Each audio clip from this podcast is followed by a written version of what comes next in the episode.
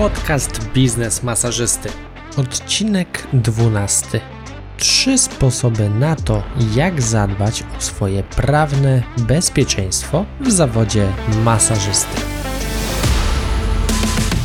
Cześć, nazywam się Karol Sobczyk i witam Cię w podcaście Biznes Masażysty. Źródle wiedzy wszystkich terapeutów, którzy chcą założyć i rozwinąć własną firmę. Odkąd tylko pamiętam, mój tata straszył mnie różnymi problemami, czy hamował przed otwarciem swojej własnej działalności gospodarczej.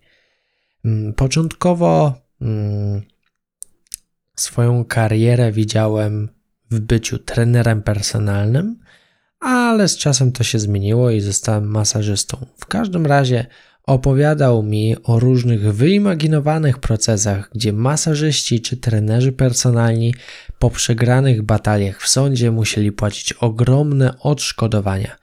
Oczywiście do tego dochodziły, dochodziło straszenie skarbówką czy ZUS-em.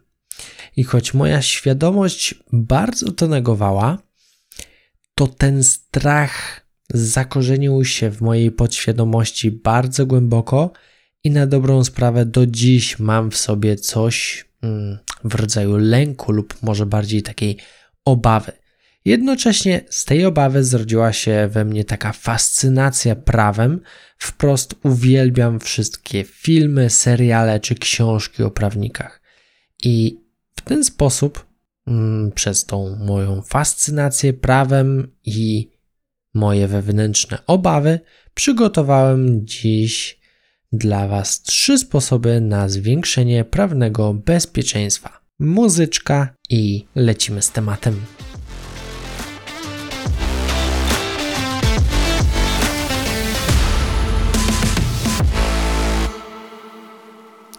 Sposób pierwszy. Słuchaj i obserwuj swojego klienta.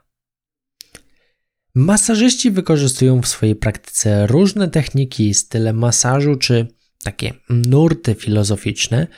Niektóre z nich stawiają na bardzo mocne bodźce. Nie neguję tego, lecz muszę Wam zwrócić uwagę na pewną istotną rzecz. W ten sposób można komuś zaszkodzić. Dlatego należy słuchać i obserwować swojego klienta. Warto zwrócić uwagę na to, czy klient podczas masażu pociera lub przeciera palcami, czy to będzie, e, będą palce u ręki lub u stopy, czy nerwowo się porusza lub wzdryga, mm, może całe ciało lub jego tylko któraś konkretna część. Mm, zwróć uwagę, czy wydaje z siebie sygnały dźwiękowe w postaci krzyków, jęków, a może nawet przekleństw oraz na to, czy wstrzymuje oddech. Jeśli cokolwiek z, e, z, z listy, którą ci mm, przedstawiłem, wystąpi u Twojego klienta, to proponuję, byś zapytał, zapytała go, czy wszystko w porządku? Zadbaj też o ton i głośność swojego pytania, bo często mm, ludzie odpływają podczas masażu, dlatego gwałtowne i intensywne pytanie może mu popsuć masaż. Jeśli znowu mm, w Twoim głosie będzie strach i niepewność, to może się to udzielić klientowi i sam zacznie się bać, no i straci poczucie bezpieczeństwa, czyli takie neutralne, może nawet lekko pozytywne, czy wszystko w porządku? Zamiast takiego ups, czy coś się stało? Czy, czy, czy wszystko w porządku? Nie wiem, czy to będzie słychać e, w nagraniu, ale starałem się z takim przejęciem i, i ze strachem to powiedzieć. E, wracając. Pamiętajcie, że ból czy parestezja, czyli mrowienie czy drętwienie, na przykład w, rę w ręce, to pierwsze objawy ostrzegawcze, jakie daje nam ciało. To znak, że coś jest nie tak. A teraz opowiem o pewnej historii, która spotkała moją dalszą znajomą. E, była ona na masażu u swojego kolegi masażysty, Nie znam tego pana, e, ale wiem od Małgosi, że miała robiony masaż karku, szyi i okolic obręczy barkowej. Małgosia kilkukrotnie zgłaszała podczas masażu, że ją bardzo boli ręka i kark podczas ucisków i ugniatania. Masażysta to zignorował, a ból ogólnie nie ustępował. Gdy masaż się skończył, Małgosia nie była w stanie ruszyć w ogóle ręką.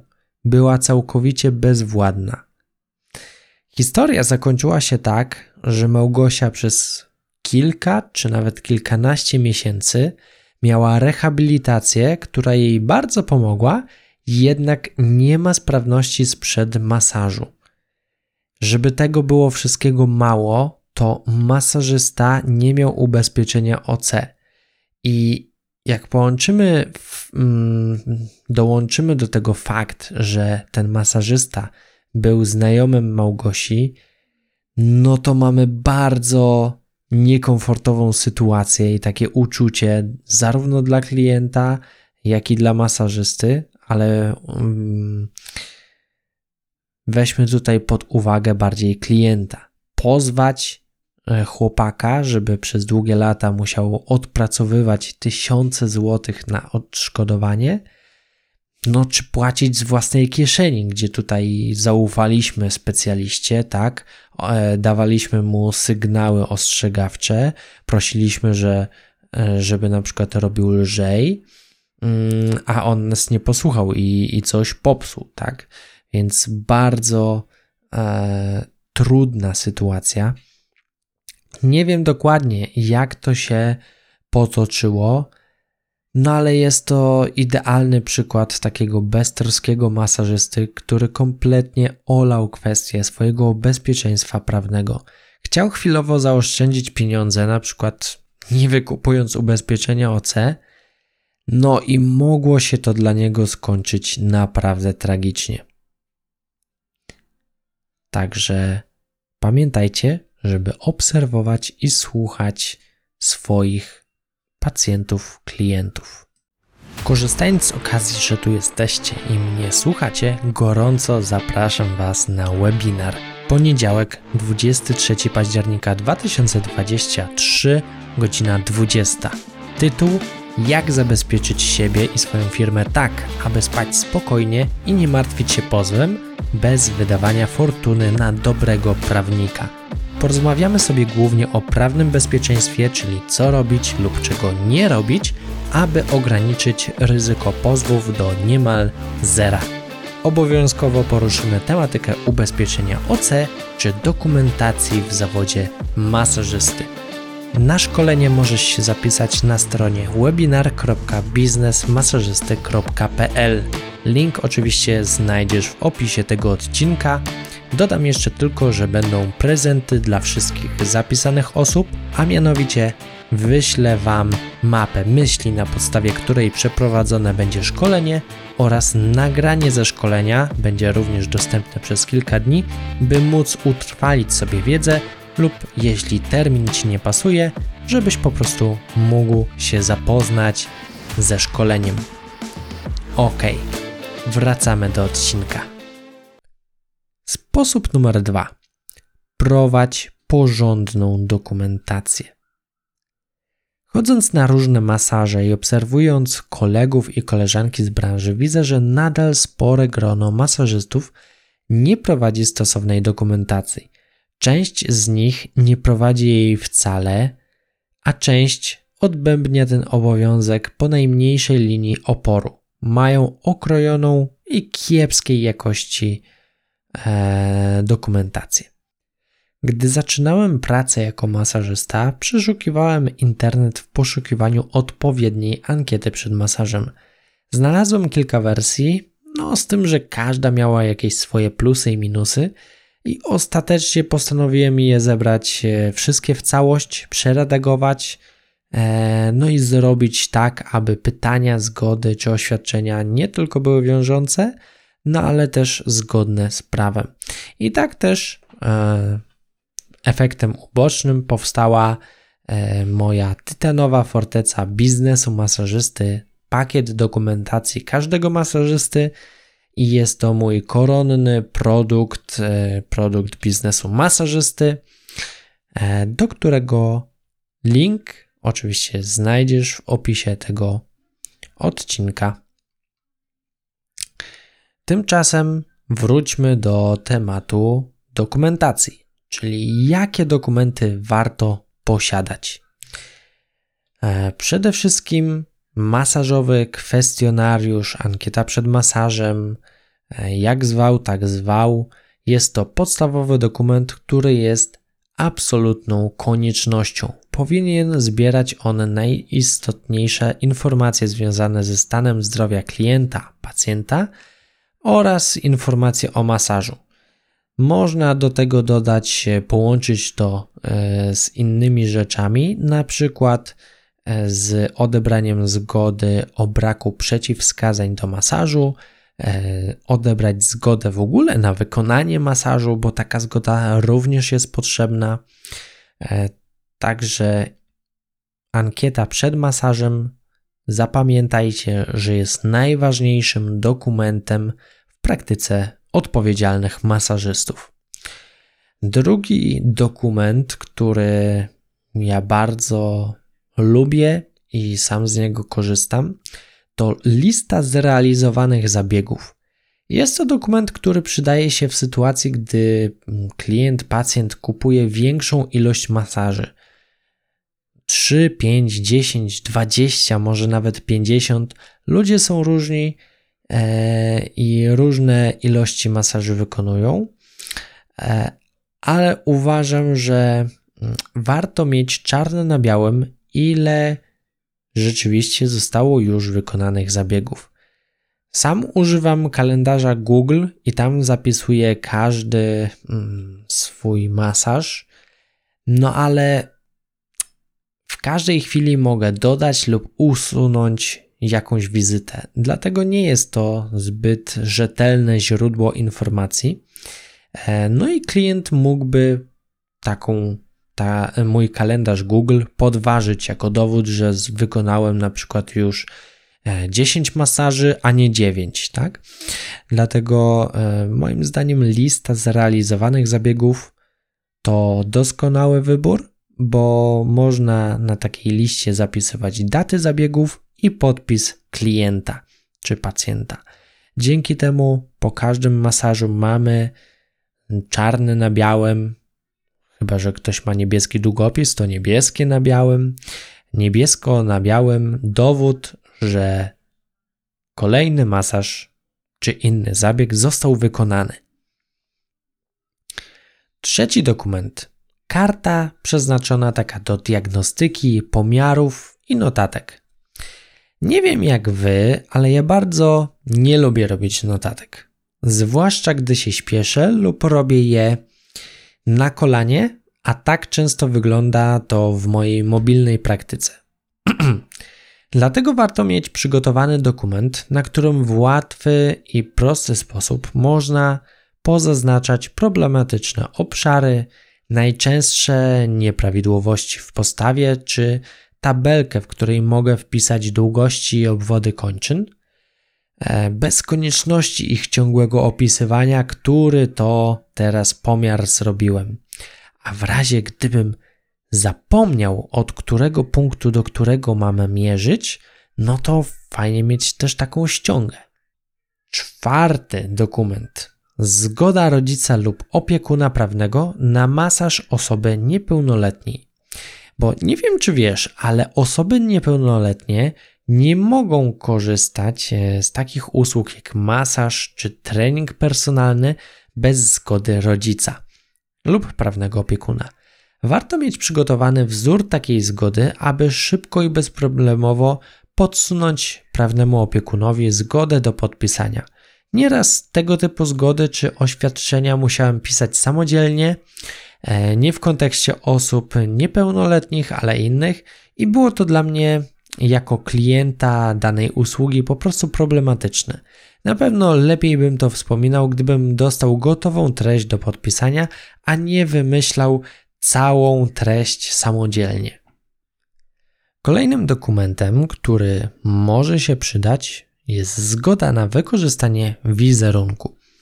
Jeśli podchodzisz do swojego biznesu przyszłościowo, to wiesz, że zdjęcia w akcji, takie wykonane podczas Twojego masażu, są bardzo potrzebne.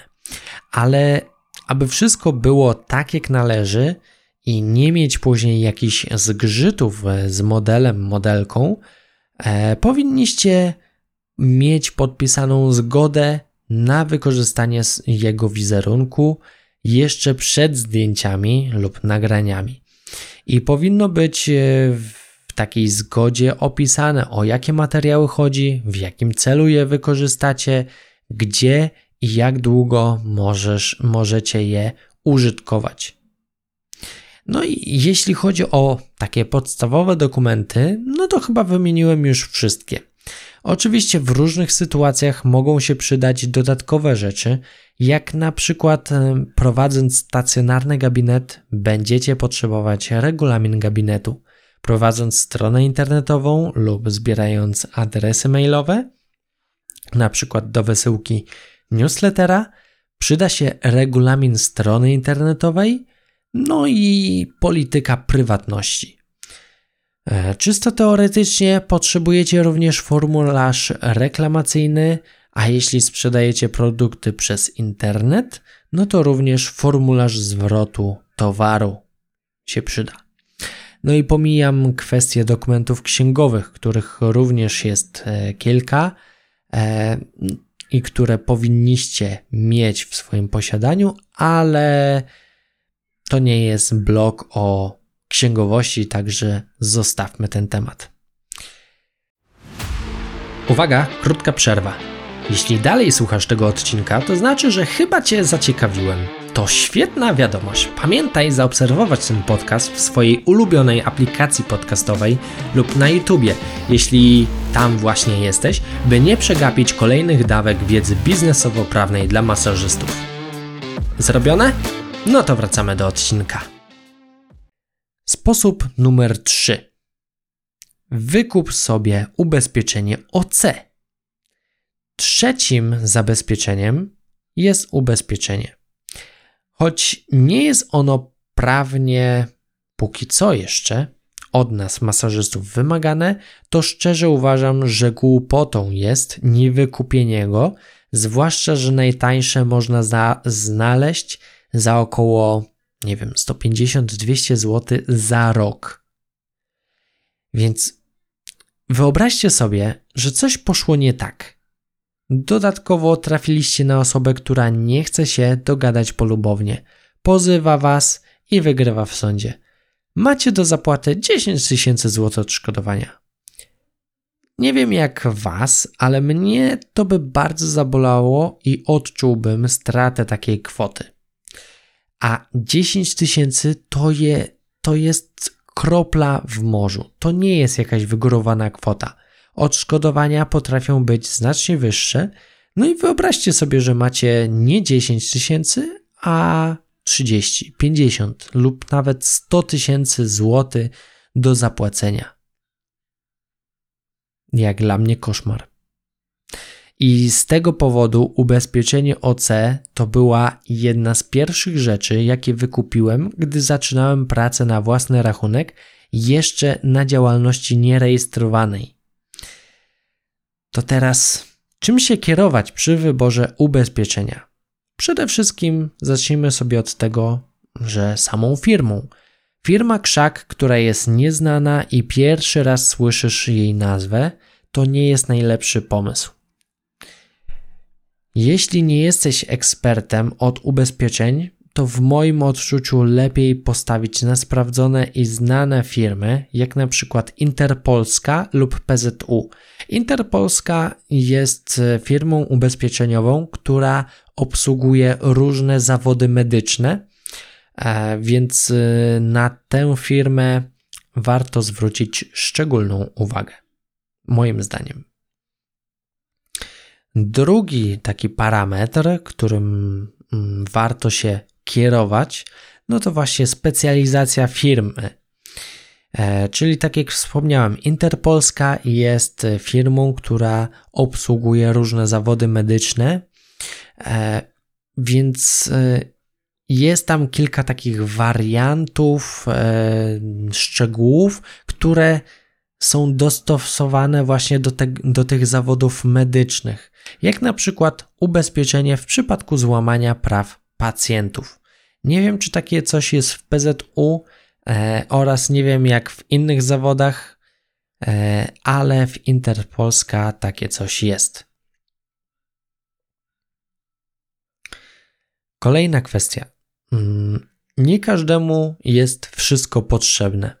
Jednak warto przejrzeć oferty różnych firm i znaleźć takie, które ma również opcje, które by nam się przydały. Bo może ch ktoś chciałby dodatkową ochronę prawną, może ktoś by chciał się ubezpieczyć na wypadek zarażenia HIV lub WZW. E, czy może interesuje Was również ubezpieczenie turystyczne przez cały rok? Więc yy, warto sprawdzić firmy ubezpieczeniowe, które mają takie dodatkowe opcje do wykupienia, lub może jeśli mamy już jakieś ubezpieczenie, czy to samochodu, czy mieszkania, e, czy jakaś polisa na życie, to zdarza się, że jeżeli do, dobierzemy sobie dodatkowe ubezpieczenie, to możemy to połączyć w jakiś fajny pakiet i również wychodzi korzystnie cenowo. Dodam jeszcze, że jeśli nie znacie się na ubezpieczeniach, to moim zdaniem znacznie lepiej jest e, skorzystać z pomocy agenta ubezpieczeniowego. Mają oni często lepsze oferty do zaoferowania oraz wiedzą, które opcje należy zaznaczyć. Oczywiście należy wtedy dokładnie opowiedzieć agentowi, kim jesteście, jakie macie ukończone kursy, szkoły, wykształcenie, gdzie będziecie pracować, w jakiej formie będziecie pracować, co będziecie robić, jakie zabiegi będziecie wykonywać, czy z kim będziecie pracować i tak dalej. O tym wszystkim warto pomyśleć zawczasu. E, dostaję też często pytanie, a jakie ty masz ubezpieczenie? No i tutaj pewnie nie będzie dużego zdziwienia, że korzystam z ubezpieczenia firmy Interpolska. Ten, Dodam tylko, że ten materiał nie jest sponsorowany w żaden sposób przez, e, przez tę firmę. Po prostu lubię dzielić się mm, swoją opinią, swoim doświadczeniem e, i z tą firmą pracuję od samego początku. E, a wybrałem ją dlatego, że specjalizuje się ona w zawodach medycznych, a dodatkowo ma takie rzeczy jak ubezpieczenie na wypadek złamania praw pacjenta e, i dodatkowo, dodatkowa ochrona prawna życia prywatnego i firmy. E, I moje ubezpieczenie kosztowało lekko ponad 500 zł za rok, bo miałem tam właśnie kilka tych dodatkowych rzeczy, co moim zdaniem i tak nie jest jakąś wygórowaną kwotą, za naprawdę spokój e, i brak zmartwień. Ok, no to tak w wielkim skrócie podsumujmy. Trzy najskuteczniejsze sposoby prawnej ochrony w zawodzie masażysty to obserwacja ciała klienta oraz słuchanie go, dwa prowadzenie odpowiedniej dokumentacji i trzy wykupienie ubezpieczenia OC zawodowego. A jeżeli chcecie poznać więcej sposobów na budowę prawnego bezpieczeństwa, to zapraszam Was jeszcze raz na webinar, który odbędzie się w poniedziałek 23 października o godzinie 20. Tytuł to Jak zabezpieczyć siebie i swoją firmę tak, aby spać spokojnie i nie martwić się pozwem bez wydawania fortuny na dobrego prawnika. Porozmawiamy sobie głównie o prawnym e, bezpieczeństwie, czyli co robić lub czego nie robić, aby ograniczyć ryzyko pozwów do niemal zera. I troszeczkę pewnie rozwiniemy tematykę ube, e, ubezpieczenia OC, dokumentacji itd. Tak Link do zapisu znajdziecie w opisie tego odcinka. Dla tych, którzy chcą ze słuchu wpisać, to webinar.biznesmasażysty.pl Wszystko oczywiście bez polskich znaków. Dodam jeszcze tylko, że będą prezenty dla wszystkich osób zapisanych oraz dla osób, które będą na żywo. Dla tych, którzy będą na żywo, będzie certyfikat uczestnicz- uczestnictwa w tym szkoleniu, a dla całej reszty będzie mapa myśli, e, na podstawie której poprowadzone będzie szkolenie oraz nagranie ze szkolenia, by utrwalić sobie wiedzę. Ok. Dziękuję bardzo za wysłuchanie. Jeżeli jeszcze nie obserwujesz mojego podcastu, nie masz go zasubskrybowanego, to gorąco Cię do tego zachęcam. I do usłyszenia za dwa tygodnie. Dzięki, cześć!